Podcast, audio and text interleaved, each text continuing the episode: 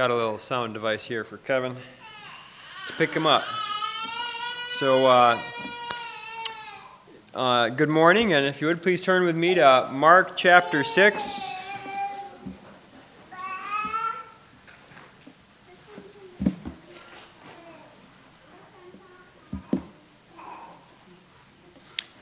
And it is a good morning indeed. Two days ago, Roe met the fate that it has deserved for over 49 years now. We have prayed and wept and voted and marched and protested for this day, and we praise and thank God that it has arrived.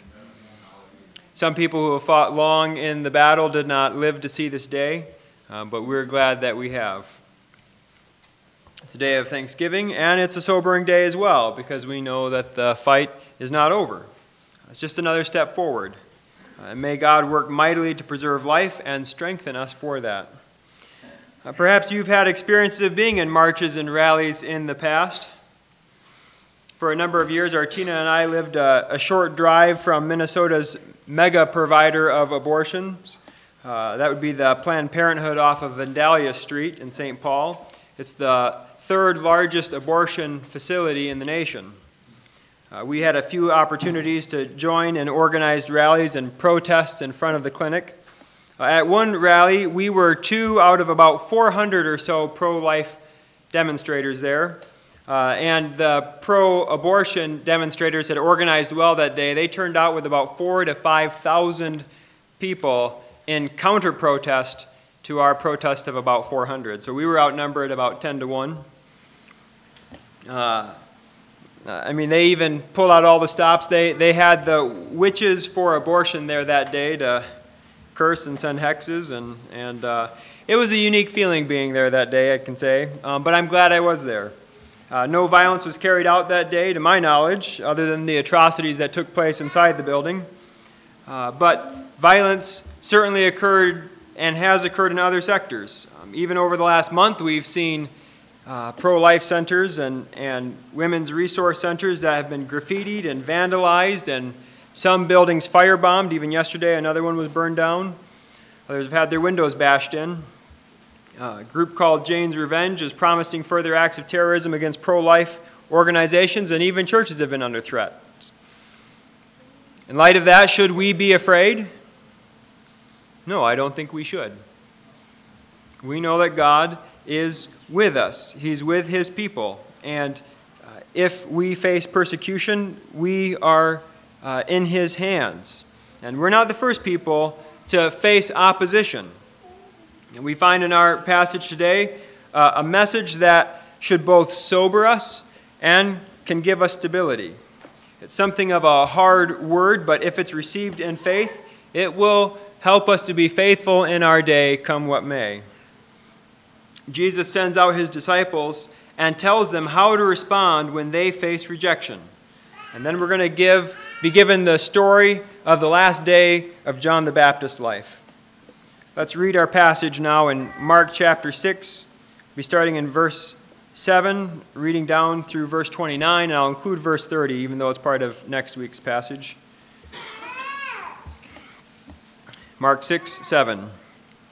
And he called the twelve and began to send them out two by two, and gave them authority over the unclean spirits he charged them to take nothing for their journey except a staff no bread, no bag, no money in their belts, but to wear sandals and not put on two tunics.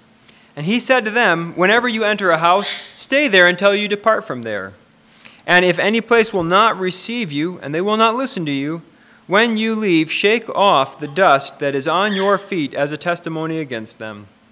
So they went out and proclaimed that people should repent. And they cast out many demons and anointed with oil many who were sick and healed them. King Herod heard of it, for Jesus' name had become known. Some said John the Baptist has been raised from the dead. That's why these miraculous powers are at work in him. But others said, He's Elijah. And others said, He is a prophet, like one of the prophets of old. But when Herod heard of it, he said, John, whom I beheaded, has been raised. For it was Herod who had sent and seized John and bound him in prison for the sake of Herodias, his brother Philip's wife, because he had married her. For John had been saying to Herod, It is not lawful for you to have your brother's wife. And Herodias had a grudge against him and wanted to put him to death. But she could not, for Herod feared John, knowing that he was a righteous and holy man, and he kept him safe. When he heard him, he was greatly perplexed, and yet he heard him gladly. But an opportunity came when Herod, on his birthday, gave a banquet for his nobles and military commanders and the leading men of Galilee. For when Herodias, daughter, came in and danced, she pleased Herod and his guests. And the king said to the girl, Ask me whatever you wish, and I will give it to you. And he vowed to her, Whatever you ask me, I will give you, up to half my kingdom. And she went out and said to her mother, For what should I ask? And she said, For the head of John the Baptist. She came in immediately with haste to the king and asked, saying, I want you to give me at once the head of John the Baptist on a platter. And the king was exceedingly sorry, but because of his oaths and his guests, he did not want to break his word to her. And immediately the king sent an executioner with orders to bring John's head. He went and beheaded him in the prison and brought his head on a platter and gave it to the girl. The girl gave it to her mother. When his disciples heard of it, they came and took his body and laid it in a tomb. The apostles returned to Jesus and told him all that they had done and taught. Let's pray.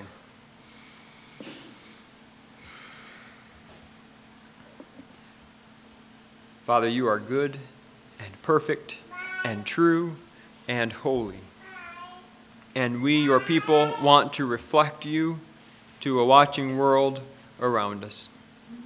Help us to be faithful in our day. Help us to uh, do as we sang, that we would go where you'd call us to go and say what you'd call us to say and do what you'd call us to do, Lord. Pray that you would help us to be men and women of conviction, faithful before you, who bring the good news of your Son, Jesus Christ, to the world around us. We ask this in Jesus' name. Amen. Again, this is a sobering text. Just before this, last week, when we were earlier on in Mark chapter 6, we see that Jesus faces rejection in his hometown. We read here that John the Baptist is executed. And in between these two stories, uh, we see that Jesus sends out his apostles to do miracles, to preach, and to cast out demons. I think one of the key lessons for us in this passage is this we want to trust God as you point others to Him, and don't be surprised by opposition. Trust God as you point others to Him, and don't be surprised by opposition. You see that as we work through this passage in two sections. We want to first heed the call to faithful ministry, and second, we want to pay the cost of faithful ministry. First, we want to heed the call to faithful ministry. In verses 7 to 12, we see Jesus call his 12 apostles to go out and engage in the ministry that he's already been doing. He's been setting an example for them in the ministry that he has done. Throughout Mark, we have seen Jesus engaging in preaching and healing and casting out demons. And this is what his disciples are going to be called to do. We saw that in verses 12 and 13. Mark here emphasizes Jesus' call to cast out demons, as he gave them authority over the unclean spirits. Now, it would probably be obvious that their ministry flowed out of Jesus and his authority when they were doing the same things that he was doing. And he was, uh, they were going out in his name, most likely. And we've already seen, and we've seen it in this passage as well, that Jesus' fame is spreading around. And so they're going to be going out to these little villages and preaching there and performing miracles like what Jesus had done there. They're going to be extending the ministry of Jesus out to more areas. After calling them to do this, uh, Jesus gives them some striking commands in verses 8 and 9. He tells them to take nothing with them except a staff, one tunic, and a pair of sandals. Now, they don't need a hiking backpack, uh, they're, they're traveling pretty light. He doesn't even let them take food with them. now, that is striking. Uh, why does Jesus do this? And notice here he doesn't actually tell them why he's doing it, he just tells them to go. But I do think one of the key reasons why he tells them to do this, to travel so lightly, is he's inviting them to trust God. If they're going to go out and literally have not even food with them, then they're going to have to trust God to provide everything they need. And they're going to go as well, I think, with a sense of urgency over the whole matter. They're, they're to go now, to go quickly. Uh, they're not packing a bag to be out for two to three weeks. Um, they're, they're going right now. I think there's a sense of urgency there, and their faith in God will allow them to take the risk to go. But just because God is going to take care of them doesn't mean that the whole trip is going to be pleasant or successful, at least successful by the world's metrics. Uh, Jesus instructs them about how they're to go and enter these towns. If somebody, Jesus says here, if they welcome you, stay in that one house. I don't think they were meant to be hopping around to different houses and trying to find better hospitality, uh, maybe a better place or a better meal. If they were accepted in a house, stay there the whole time you're there. Jesus also gives them some instructions about if they're not accepted. Uh, in some places, they were going to be rejected. Some people were going to refuse to hear them. And if they were not given a listening ear, Jesus tells them to depart from that town. Remember, Nazareth rejected Jesus, and he moved on. They were to do much the same if they were rejected in villages. And when they leave, he says to, to shake the dust off the bottom of their feet as a testimony against them. Now, that might seem like a strange thing to us. We don't have that as a common cultural practice, not at least where I grew up. Uh, but what we read in other documents of this time is that that was actually relatively common practice in that day. Uh, people would, if they traveled to, especially Orthodox Jews who were faithful, observant Jews, if they traveled into a Gentile village and town, uh, they didn't want to track that dirt back home with them. So as they left, they would shake the dirt off of their feet, get the dirt out of their sandals. They didn't want to track it with them. They didn't want so much as the unclean dirt of that village to go along with them. Uh, it was a testimony against this place. Now, if that is what's in Jesus' mind here, another striking aspect of that is that then, to some extent, he's saying that if these Jewish villages reject you and the message that you're bringing, they're as bad as the Gentiles. Now, that would be a pretty offensive thing to the Jewish people who wouldn't accept Jesus. I think something that that instructs us is that uh, it doesn't matter who you are or what advantage you think you might have if you reject Jesus, you're not accepted by God.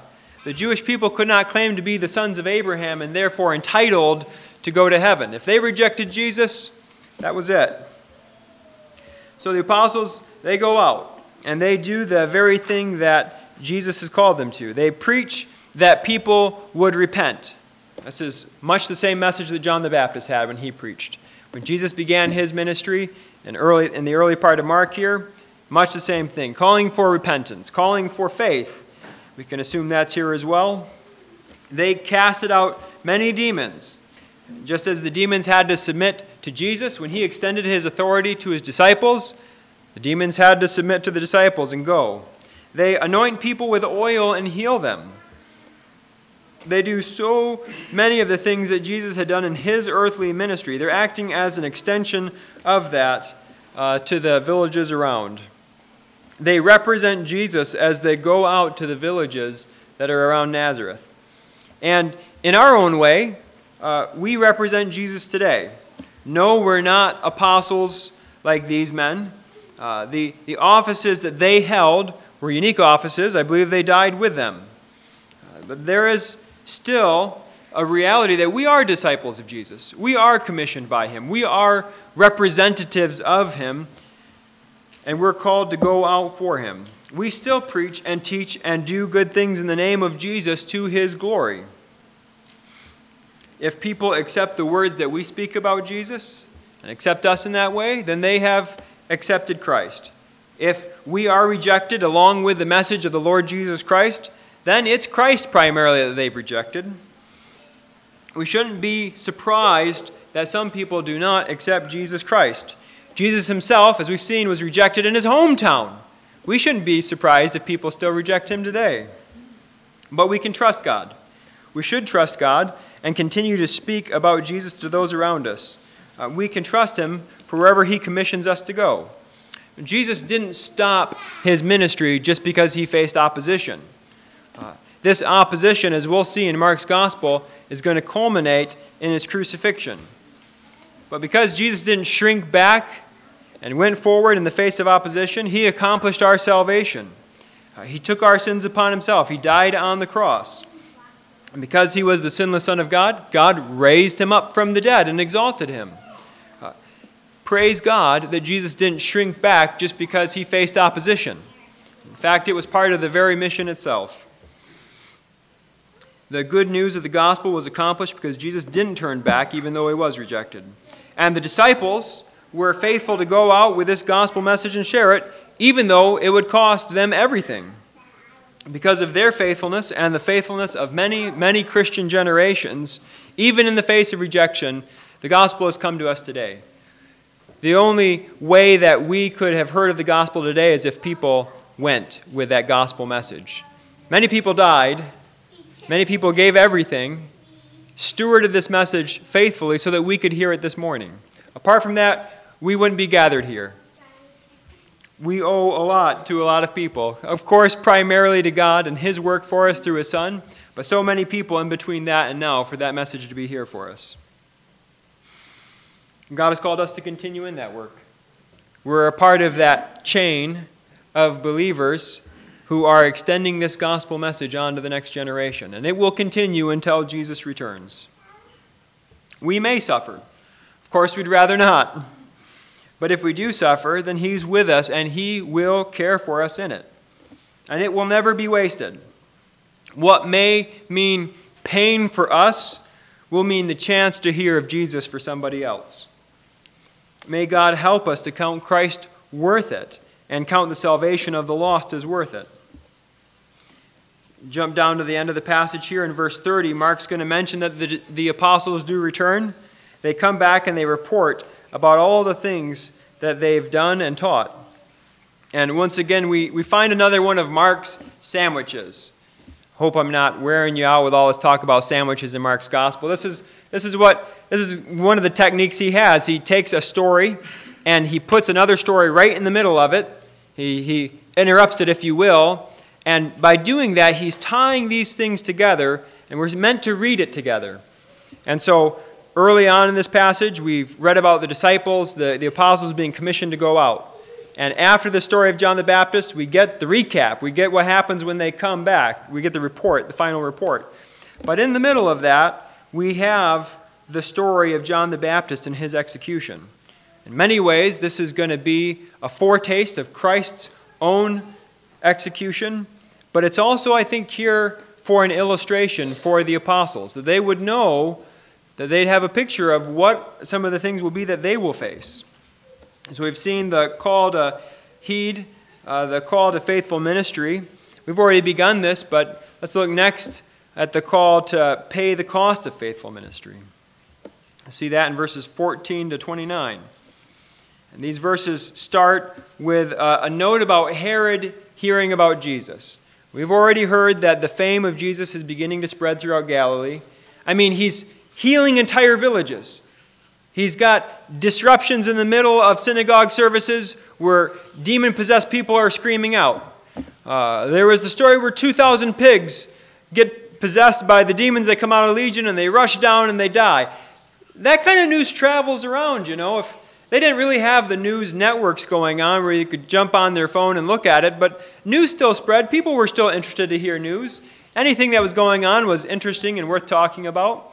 And so the, the news begins to spread and spread, and now it's come to Herod. Herod's heard about it. Jesus, in another place, calls Herod that fox. Uh, he's certainly a, a man of uh, machinations. Uh, that's a weird word. He, he's a tricky kind of guy. That water's dripping out right by your foot that Noah just dropped. So, thank you. So, and there, another thing is there's a lot of Herods in the Bible. There's the Herod that was uh, in charge. I think this is Herod the Great when Jesus is born. Uh, that's, that's not this Herod. This is also known as, as Herod Antipas. This is Herod's, that Herod's son. Well, he rules for 30, 40 years, something like that. And uh, we hear at this point that he hears about Jesus. And rumors begin to spread about who Jesus is. Some people say, well, it's got to be John the Baptist raised from the dead, and that's why he's got these miraculous powers. Uh, other people say, well, he's, he's got to be Elijah. Other people say that he's a prophet, like one of the prophets of old. I think the idea is one of the prophets of the Old Testament. People are talking about Jesus. Uh, but Herod is certain about who he thinks Jesus is. Uh, he's probably got a guilty conscience to go along with that. He says, John, whom I beheaded, has been raised. Now, as delusional as Herod may be, that tells us a lot.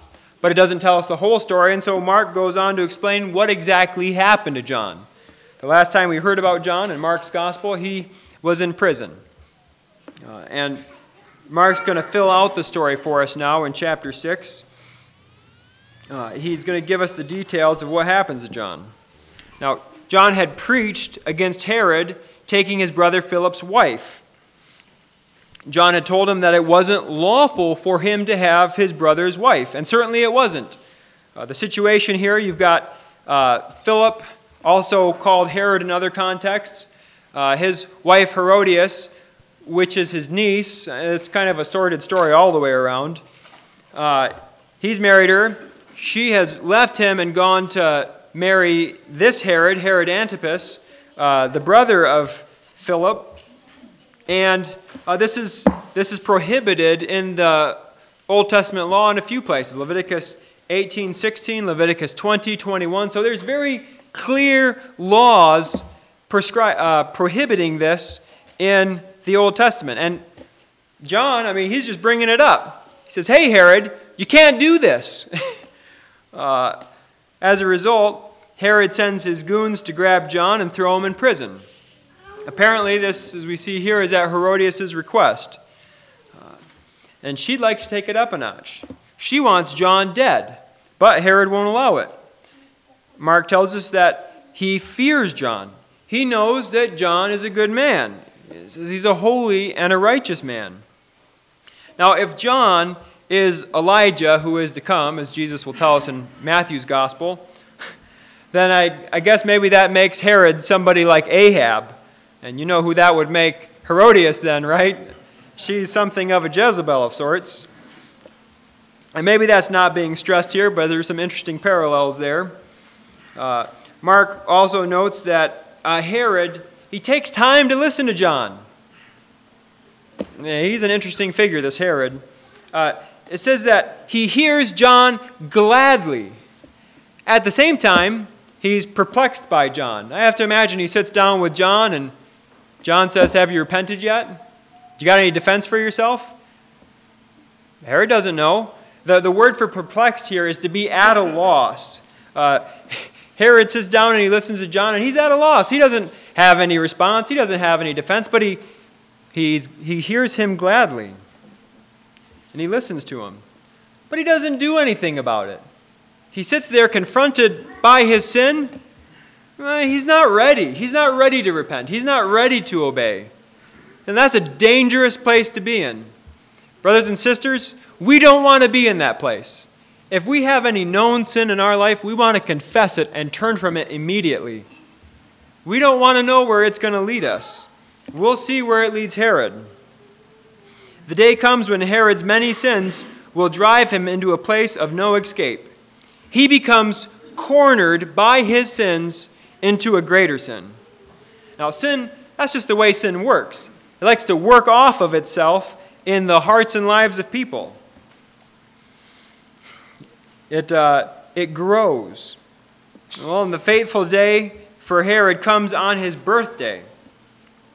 And because he is so important, at least in his own mind, he invites anybody who's anybody to come to his birthday party. He invites all the nobles. He invites his military commanders. He gets the leaders of Galilee. And you can imagine all of these men seated and feasting and growing drunker by the hour as they're all together at this party. And then, for entertainment for all these grown men, a young woman comes out and dances for them. Mark says she's a girl, it's probably a teenager. You know, well, she probably wasn't doing a Shirley Temple tap dance. I'll leave it at that.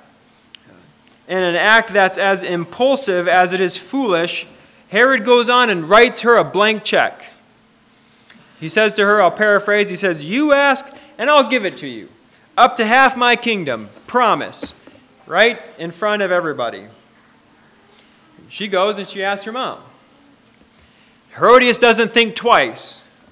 This is the, the day that Herodias has been dreaming of. Uh, realistically, she probably had a part in the events that came together the way they did. She wants John dead. Everybody must have been interested to hear what she's going to ask for. She goes out, talks to her mom, she comes back. It's a, a, a feast, there's laughter, there's chuckling, people are joking to each other, and, and they want to know what is she going to say? I mean, I must, they must be wondering, right? Because she could ask for half of the kingdom. You know, they're, they're kind of curious what's Herod going to go without, you know, his, he's made this promise. And she asked for John to be beheaded.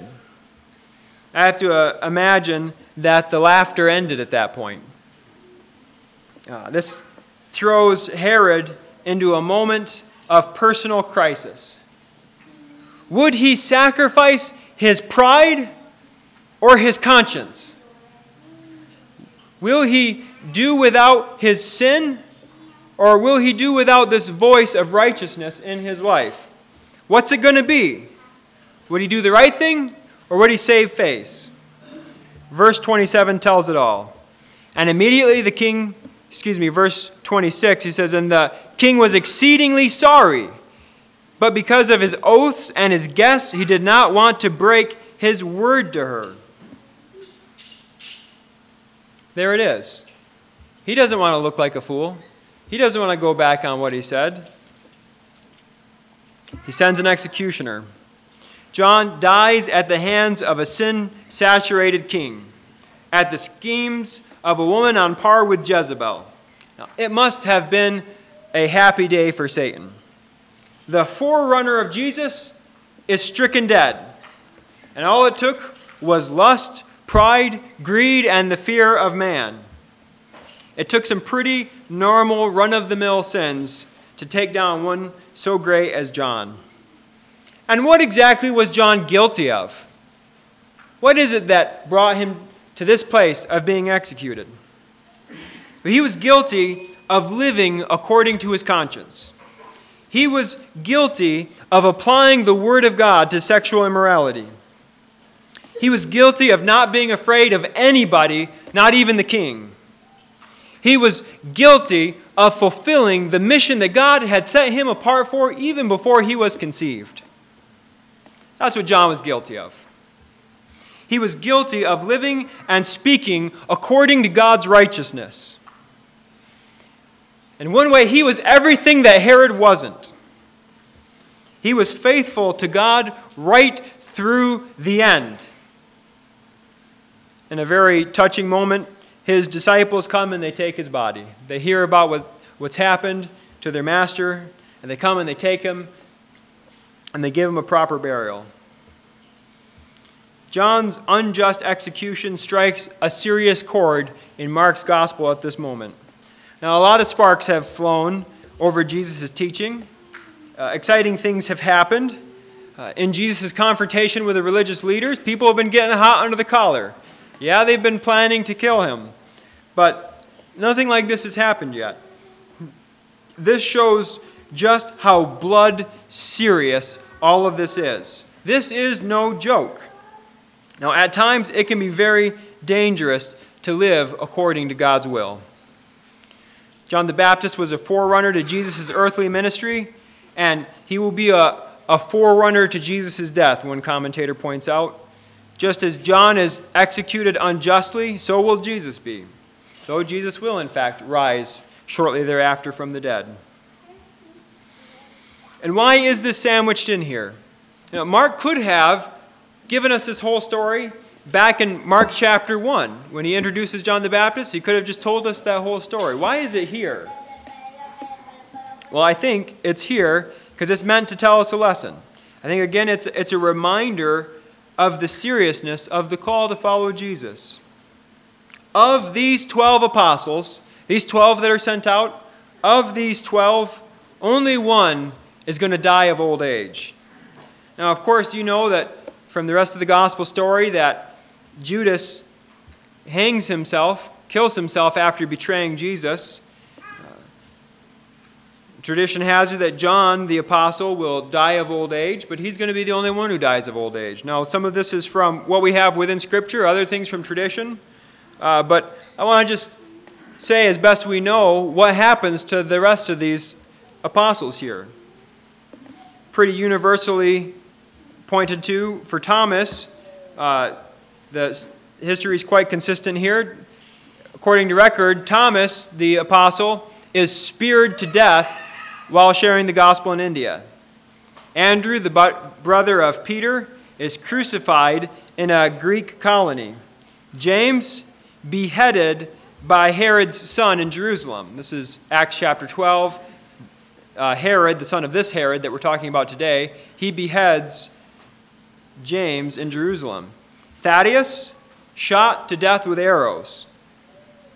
Levi, also called Matthew, uh, there's various accounts for him. Some say he's beheaded or stoned or burned or stabbed to death. Nathaniel, also called Bartholomew, flayed alive and beheaded in Armenia. Philip is likely either stoned to death or beheaded in Hierapolis, which is a city that's close to Colossae, where the New Testament book is written. Simon the Zealot is either crucified or beheaded. And Peter is crucified upside down by Nero, likely in Rome. As these, as these men would get to know Jesus and would come to truly understand who he is, they would count him worthy of everything. They would count him as worthy of their very lives. They didn't count their own lives as precious in comparison with this Jesus. He was worth it all. He was worthy of their lives, and if necessary, he was worthy of them giving their lives for him. The question for us is Is he our life? Is he worthy of our lives? Is he worthy of everything to us? You know, if Jesus is just a stepping stone in our lives to get something else, if he's just the means by which maybe we have a, a, the good life or something else like that, then we're not going to sacrifice it all for him. If he's a means to an end, we wouldn't be like we won't be like this. We'd never suffer like that. He has got to be the end all be all.